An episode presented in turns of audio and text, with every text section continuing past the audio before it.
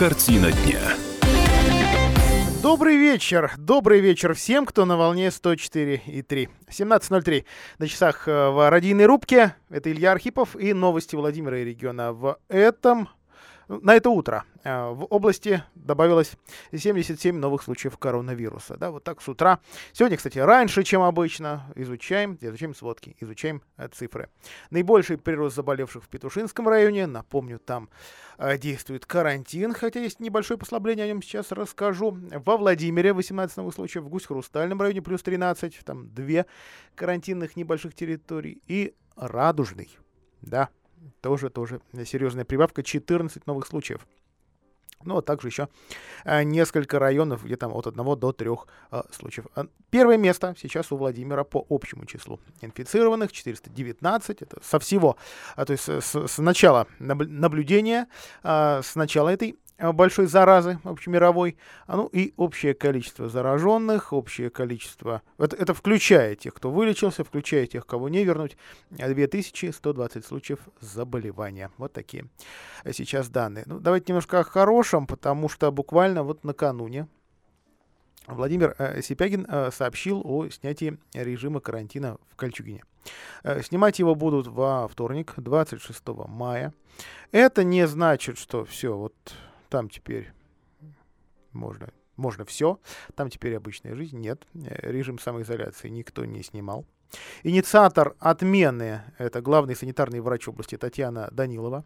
А, по данным а, Роспотребнадзора, ведомства, которое она возглавляет, э, Владимирского управления, а, в Кольчугине в этот день, то есть это данные, собственно, вчерашнего анализа, не прибавилось ни одного случая. То есть прекратился рост заболеваемости COVID-19.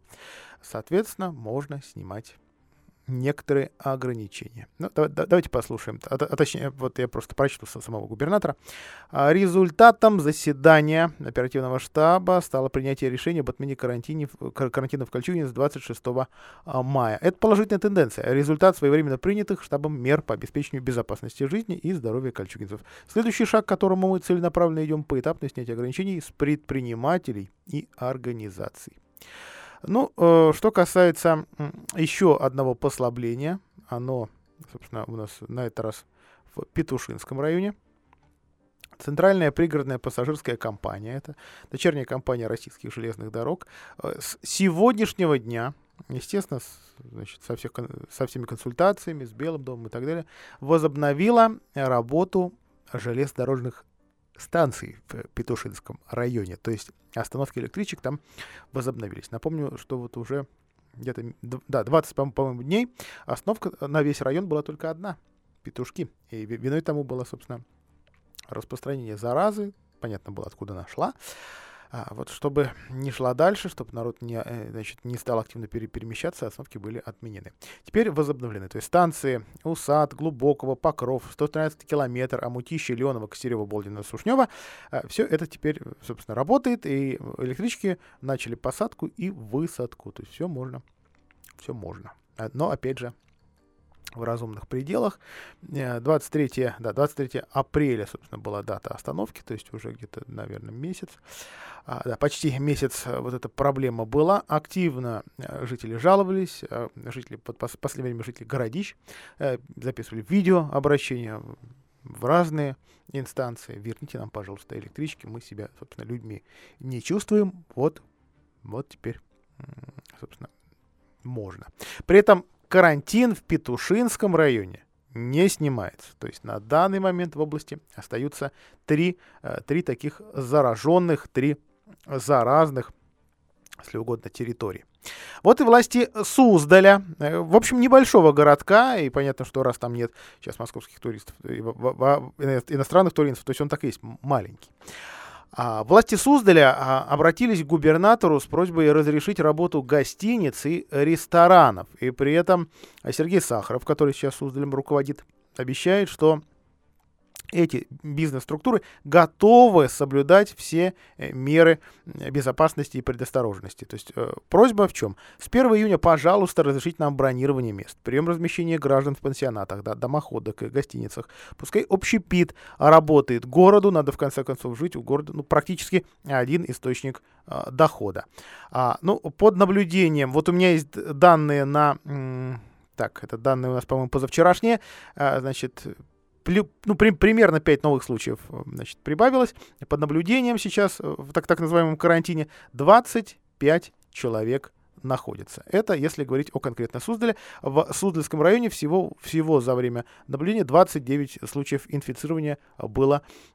Вот сейчас попробуем понять вместе с моим коллегой по, а, по журналистскому цеху, а, журналистом из Суздаля Александром Мещеряковым, а, собственно, город действительно готов к этой отмене, учитывая ту не всегда проверенную информацию, которая э, была связана с работой больницы в Суздале. Александр, приветствую тебя в нашем эфире. Привет, Илья, приветствую радиослушатели. Да, вот давай, давай поп попробуем, попробуем все-таки понять, что у нас в больнице. Был, были э, сообщения э, противоположные, что э, не хватает мест и поэтому повезли больных в Владимир, и были обратные, что во, во Владимире уже теперь не, не скажем так, не, не, для, не для всех мест хватает, и вот владимирские больные поехали в Суздаль, и это все отражается на статистике. Проверить ни то, ни другое, к сожалению, не получилось, потому что Белый дом публиковал маршрутизацию пациентов, и этот факт туда не, не, не попал попал? Ну, так э, что ж, буквально час и два часа назад я разговаривал э, с медицинскими работниками Суздальской центральной районной больницы. То есть, конечно, это средоточие новостей по коронавирусу. Вот. А, ситуация такова. Например, а, закрыто хирургическое отделение. Вот. А, работает на минималках а, терапевтическое отделение – то есть я сегодня узнавал у медработников, а, а какая пневмония в Суздале доминирует. На что мне ответили люди, ну, со стороны, у них, как правило, ну, обычная пневмония. Вот, не атипичная, не коронавирусная, обычная пневмония. Но вот врачи, врачи, а в Суздале Селько очень много врачей. У них, конечно, коронованный вирус. У них не просто пневмония. Вот. А одно время перестали э, принимать э, тесты от суздальских врачей. Э, ну вот сегодня разговаривал, говорю, ребята, девчата, ну скажите, возобновили прием тестов? Вот. На что мне ответили, ну, цитирую практически дословно, неделю назад мы, значит, сделали тесты, отправили во Владимир, из Владимира они куда-то там еще идут дальше – а, по инстанции, но вот прошла неделя, мы пока еще не знаем результаты. То есть э, по телевизору, да, вот 20 минут, результат готов, но это по телевизору. В реальности все немножечко медленнее. Вот, и э, если, например, больницы, э, вернее, больница Суздальская центральная районная, пока я думаю, не готова э, снять вот все вот эти ограничения, все карантины с того же хирургического отделения. Вот, а то вот в милиции ситуация другая. Сегодня разговаривал с одним человеком, у которого очень серьезные погоны. Он сказал, народ в Суздале м, круче борзеть не стал. То есть протоколы на том же уровне, вот, не, не больше. То есть народ, ну, как-то себя сдерживает, хотя отдельные, конечно, персонажи наглые, ну, все-таки есть, да, они и были. Спасибо, спасибо большое тебе, Саша. Это Александр Мещеряков из Суздаля а, со своим взглядом на то, готов ли этот небольшой Владимирский городок к тому, чтобы а, какие-то ограничения хотя бы на работу, скажем, бизнеса снимались. Хотя, на самом деле, местные жители, вот, ну, по, по э, отзывам в соцсетях, э, вот видно, что жители-то просят, садики нам, пожалуйста, откройте. Откройте нам, пожалуйста, биржу. Э, в конце концов, э, заявить о том, что ты безработный. Не всем легко это сделать с, помощью интернета, а не гостиница. Андрей Шохин во Владимире вел масочный режим. Вот такая немножко странноватая новость. Что-то вдруг-то, да, уже, в общем, начали снимать ограничения. Есть областные э, ограничения, а вот тут вдруг, да, спустя ну, тут мы посчитали, 23 дня после принятия такого решения на уровне области, вот вводится у нас городское. В документе пункт появился. А, до снятия режима во Владимире запрещается посещение без средств индивидуальной защиты, это маски и респираторы, объектов розничной торговли, предоставление всех видов услуг, общественного транспорта, включая такси, аптек и аптечных пунктов, органов госвласти местного самоуправления, а, подведомственных им организаций, автостанций, вокзалов, остановок общественного транспорта, а также иных общественных мест с присутствием людей. А, ну вот, вот так. А, значит, что касается введения масочного режима, а, мэрия а, вот таким образом. Да, кстати говоря, это комментарий, который архивный. То есть это комментарий, который появился на сайте мэрии тогда, 23 дня назад, как, когда область, то есть губернатор Сипягин, ввели а, вот этот вот самый вот этот самый режим. Итак, э, вот этот архивный комментарий. Губернатор Владимир Сипягин принял ряд своевременных решений, которые должны вступить в силу в ближайший понедельник, 27 апреля, на 40-й день после введения на территории режима повышенной готовности. Вот такая хохма, а, ну, довольно жесткая, да, что своевременность на 40 день. 23 дня проходит, и вот мэрия вводит. В общем, э, кто уж тут э, больший шутник, не, не знаем, обращать на это внимание даже не очень хочется. Послушаем рекламу, после этого э, изучим, как же все-таки органы местного самоуправления, то есть чиновники на местах восприняли, а они, естественно, слышат доводы людей на местах, а, новую трассировку платной трассы М12. Картина дня. Итак, новая трассировка М12. Ну, э, практически идеальным вариантом назвали этот э, вариант, эту версию э, прохода трассы, э, э, платной трассы М12 по Владимирской области в Белом доме. Соответствующие пресс-релизы областной администрации уже опубликованы. А вот э, два чиновника районного масштаба, это глава Собинского района и глава Судогодского э, района, заявили о э, наличии проблем Проблем, как обычно, главная проблема у наших чиновников одна – народ. То есть э, есть проблемные участки на новом маршруте прохождения платной трассы М12. А, ну, соответственно, первый, э, потому что э, он упирается, собственно, практически в заборы существующих населенных пунктов. А, это Колокша, деревня, давайте уточним, потому что у нас соседних населенных пунктов несколько с таким названием. Колокша, Юрина и Адерихина. Это совсем близко к съезду с, с так называемой Пекинки да, на, на так называемую Юшку. Вот э, отсюда трасса должна пройти буквально параллельно в полосе отвода Юшки. А, а еще участок у нас это, значит, Погребище, деревня Пав Павловская, э, Проскуринская и Сады. Сады, э, соответственно, вот тот, тот, что недалеко у нас от кладбища, Высокого, Ивушка, Ладога и Мелиоратор. Жители и дачники выступают против такой вот та, такого соседства. Это для них, в общем, э, зона э, жизни, зона досуга для многих, в целом рекреационная зона Владимира. Где информация прозвучала? Это видеоконференция, видеоконференцию, которую устраивал с местными чиновниками и компанией, государственной компанией Автодор, а, наш, наша областная администрация, присутствовали, соответственно, довольно а, большое количество разного рода чиновников, включая известного э, нашим э, владимирцем уважаемым, а, Алексея Борисова, который руководил э, трассой М7, управлением трассы Москва-Нижний Новгород, а, а, а теперь является заместителем директора, то есть зампредправления госкомпании «Автодор». Эта компания, напомню, занимается исключительно платными трассами. Хотя на совещании коснулись, конечно, и а, и нашего северного объезда, и вроде бы эта компания его поддерживает, только не, ну, мне, мне лично не, не очень понятно, а почему эта компания, да?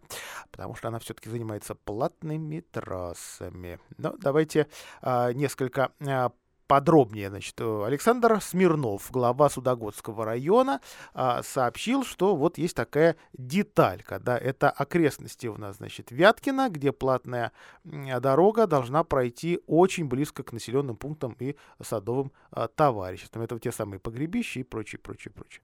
А, ну, значит, давайте процитируем самого чиновника. Моменты, которые нужно подкорректировать на мой взгляд, чтобы снять э, ряд дополнительных претензий претензий. А, коллеги сказали, что наши предложения, предложения района, оценили и учли некоторые моменты, а, но могу сказать, что вот сейчас и это надо изучать, и, и тогда я смогу точно ответить, насколько скорректированный вариант близок к согласованию. Ну, так они немножко обтекаемые. Что касается разово, коллеги, а, Смирнова по, по другому району, по Особинскому, то как раз вот Колок Шадерихина вот здесь для него проблемное место. Близость, а, близость к, к домам, к заборам 150-300 метров. Разов. А, новая трассировка лучше, но очень близка к крупным населенным пунктам. Деревни очень близко друг к другу исторически. Фактически даже они одно целое. Трасса их разрезает. Люди не попадут друг к другу, а это вопрос серьезный. А, мы э, ждем, когда нужно будет дойти до каждого жителя и уже с ними принимать конкретные решения. На мой взгляд, это слабое и единственное слабое место в Собинском районе. Остальные моменты будут сняты. Точка. Ну, я знаю, что среди наших слушателей есть слушатели и из Дерехина, из э, других населенных пунктов. И, в общем, они у нас периодически просят каких-то а, подробностей на этот счет. Ну, вот пока а, все, что, все, что мы знаем. А, так, к сожалению, нет у нас сейчас связи. Очень хотелось нам поговорить с э, экспертами, с автомобильным журналистом Алексеем Кавановым, в частности. Э, такой, знаете, обывательский немножко вопрос, а все-таки кризис. Он вот, вот этот... А, понятно, что экономический кризис есть, наступает и будет будет наступать и, бу- и будет есть нас с вами. А, а вот этот проект, э, его не отложат в долгий ящик. Но, к сожалению, пока этот вопрос у нас остается без ответа. И э, да, действительно, видимо, телефонная связь нас немножко подводит. А, что касается детских садов Владимира, ну вот по Суздалю у нас действительно сейчас конкретного ответа нет. В детских садах Владимира работает уже 122 дежурные группы. Садиков таких 81. Посещает их примерно тысяча детей, тех самых, у кого, значит, мама, папа или оба, а, собственно, сейчас не могут соблюдать самоизоляцию и а, работают. При этом есть и ремонты в садах. Вот такие, значит, фразы прозвучали на видеоконференции Шохина с э, директорами и заведующими а, то есть школы и детсадов, соответственно. А, за минувшие два года мы заменили две трети оконных блоков в детсадах, отремонтировали половину крыш. Работа будет обязательно продолжена. Что касается фасадов, по плану в программе ремонта 5-6 учреждений на год. А, но нам необходимо увеличить этот показатель как минимум вдвое. Ну, понятно, что стройки, стройки тоже запланированы, их тоже обсуждали. Это Полянка и Тихонравова.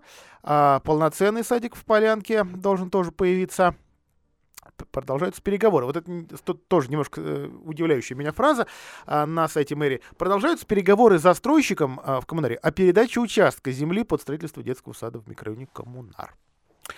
А, ну ладно, продолжаются, так пускай, собственно, продолжаются. А, в Коврове а, продолжается скандал. Скандал административно-управленческий. Там а, после сокращения значит, чиновников от культуры, глав ДК и а, руководителей а, детских школ искусств, там, музыкальных, будут сокращать еще сотрудников спортивных школ. А, власти Коврова продолжают такую оптимизацию в местных клубах и секциях. А, значит, будут сокращать 18 работников. Это заместители директоров, инструкторы по спорту, специалисты по охране здоровья, работники гардероба. Уж вам решать, насколько это важные значит, специалисты. На зарплатах сотрудников, кого уволят, в месяц будут экономить 323 300 рублей. Об этом сообщает местное издание «Город Ковров». А, соответственно, в местные вот эти организации уже такие письма а, получили. Ну, реакция, она и так уже идет от культурного сообщества на сокращение а, семерых директоров местных музыкальных школ и домов культуры.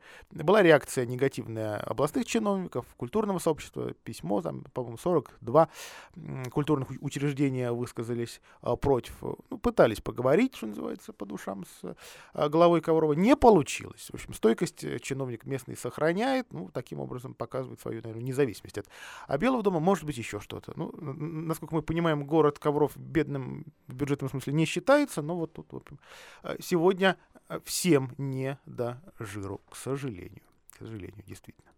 А, так, о э, истории с э, диспетчерской службой скорой помощи. Вот появилась свежая новость, что в области все-таки будет организована единая диспетчерская для всей скорой. Проект вот буквально вчера обсуждали в Белом доме, обсуждали в рамках реализации проекта здравоохранения. А, соответственно, много э, было представителей экспертного сообщества. А, понимаю, по, понимают сами эксперты, что проблем у этой идеи, в общем, тоже будет достаточно. А, и, ну, конечно, тут еще и с кадрами история, так что, так или иначе все будет на основе так называемого единого цифрового контура. Мы пока не очень понимаем, что это такое.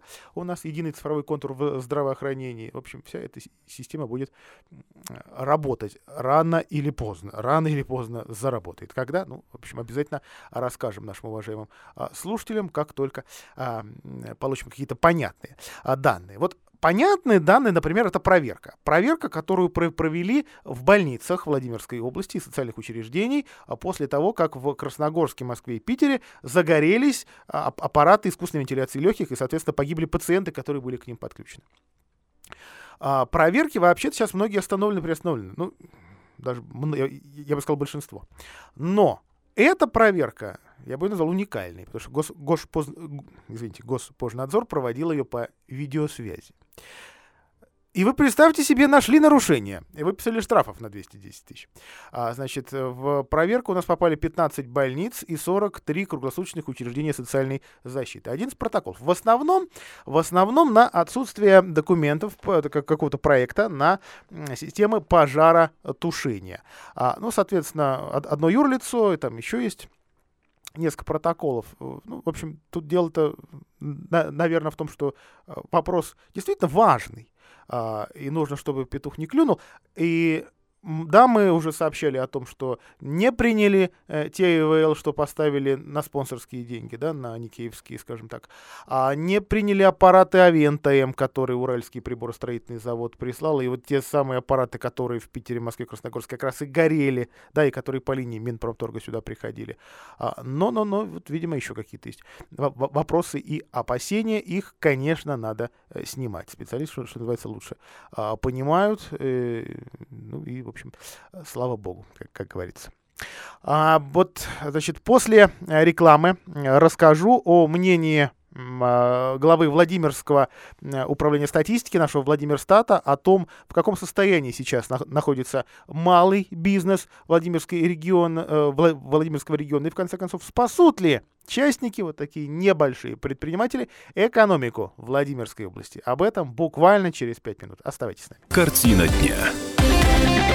Итак, спасут ли частники экономику Владимирской области? Мнение главы Владимирстата.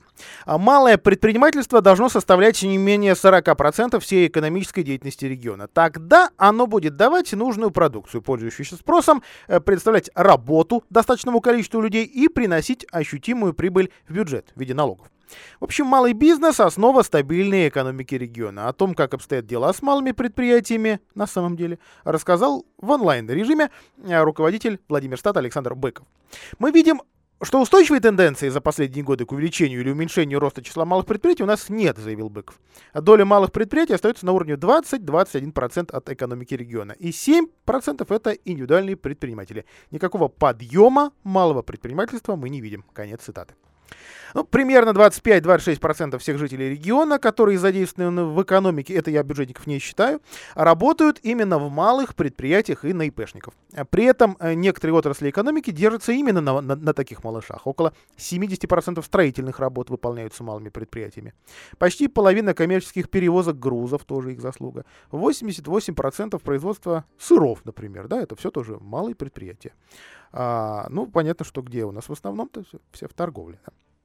Но там, а, где субъекты малого предпринимательства должны быть впереди, говорит Быков, это оказание бытовых услуг населению. Они не дотягивают до 30% даже. То же самое касается турдеятельности. Определять причины такого перекоса – это не работа статистиков, они просто констатируют факты, но можно предположить, что участники, которые а, занимаются оказанием бытовых и туристических услуг, просто делают это неофициально, без регистрации, потому в статистике их просто нет, они в нее не попадают. Быков отметил, что из года в год количество малых предприятий и рабочих мест в них сокращается. Это, конечно, может объясняться использованием новых технологий, что сокращает количество персонала, без использования науки, технологий и развития это все равно не получается. Думаю, что именно этим объясняется увеличение инвестиций в основной капитал по малым предприятиям за 2019 год вдвое. А вот насколько прибыльны малые предприятия в области? Опять же, у нас цифры 2019 года. За 2019 год объем выручки на одно юрлицо составлял около 17 миллионов рублей. Это примерно столько, сколько было и в предыдущие годы. За 2020 год результаты, говорит Быков, непредсказуемы, но вероятность падения прибыльности очень велика. Тем, те цифры, которые мы получаем по текущей статистике, не подтверждают ни положительной, ни отрицательной тенденции, отмечает Быков. А где у нас самые прибыльные отрасли? А, у нас больше всего зарабатывают, похоже, в, в таком сегменте. На добыче полезных ископаемых, в обработке, на селе и в торговле. Не особо успешная сфера — образование, платные курсы, школы и так далее. Они, в общем, мало развиты и мало прибыльны. Удивляет Александра Быкова, главу Владимирстата, и небольшое количество частных ресторанчиков и кафе, даже в сравнении с такими э, нетуристическими городами. Э, это вот он, он, в частности, с, с Пермью сравнивает. Во, во Владимире они сосредоточены на одной центральной улице, и чуть шаг в сторону, там просто этого бизнеса нет. Ну, что касается крестьянских, фермерских хозяйств э, в производство, то есть их вклад в производство, он тоже оказался ниже, чем ожидали специалисты. В 2019 году производство малых э, сельхозпредприятий э, все еще не дотягивало даже до уровня 2016 года и давало 3,5% от общего уровня сельхозпроизводства. Видимо, частникам не хватает господдержки, и об этом, ну так несколько образно, но все-таки сказал господин Беков. Но в 2019 году несколько увеличилось количество посевных площадей, численность скота, который держит фермера, э, фермеры, но дальше, даже это дало все-таки крайне незначительный прирост. В цифрах, скажем так, он про, про, практически не отражается. А, ну, недавно выяснилось, что в связи с правовыми коллизиями около 1200 малых предприятий попада, э, не, не, не попало ни под какие программы господдержки. А просто оказалось, что о них нет сведений. Э, то есть бизнес о себе сведения не подавал. Ну, стеснялся, боялся государства. Вот, в общем, и получил такой результат. Подробности на сайте kp.ru в большом материале о э, малом бизнесе. А далее, далее у нас официальные новости от областных депутатов и от, э, и от нашей областной администрации. Оставайтесь с нами и, э, и главное, будьте, будьте здоровы.